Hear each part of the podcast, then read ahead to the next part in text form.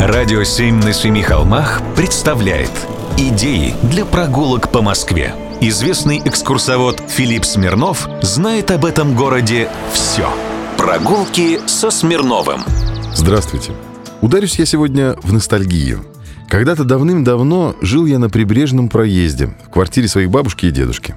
Тогда это была последняя улица города, куда долго надо было добираться на автобусе номер 138 от станции метро «Речной вокзал». И, конечно, гуляя по левобережному парку, я изучал всякие достопримечательности. Например, на левобережной улице, а она с 1964 года так называется, по левому берегу реки Химка или левому берегу канала Москва-Волга. Так вот, на левобережной улице, которая до этого носила имя Розалии Землячки, женщины-палача, стоит и сейчас гостиница с прозаичным названием «Союз».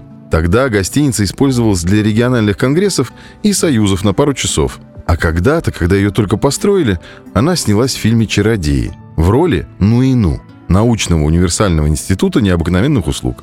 Ну чем не достопримечательность? Дальше больше. Весь лесопарк изрезан как бы оврагами. Это краеведческий маршрут обороны Москвы, к которому уже давно не было внимания. В те же времена я запомнил любимую поговорку местных «Тает, тает в сизой дымке подмосковный город Химки». И правда, было именно так – Напротив, на другом берегу канала, на правобережной улице, мое внимание всегда привлекало здание необычной архитектуры. Тогда его еще было видно через деревья.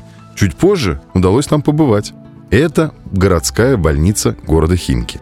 Основной дом – старинная дача Сергея Павловича Патрикеева в старинном же селе Космодемианское.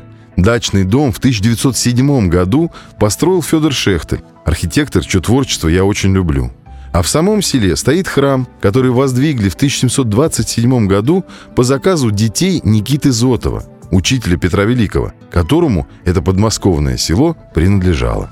Храм тоже очень необычной архитектуры. Вот вам и идея для прогулки. Два берега канала в районе соединения Химок и Москвы.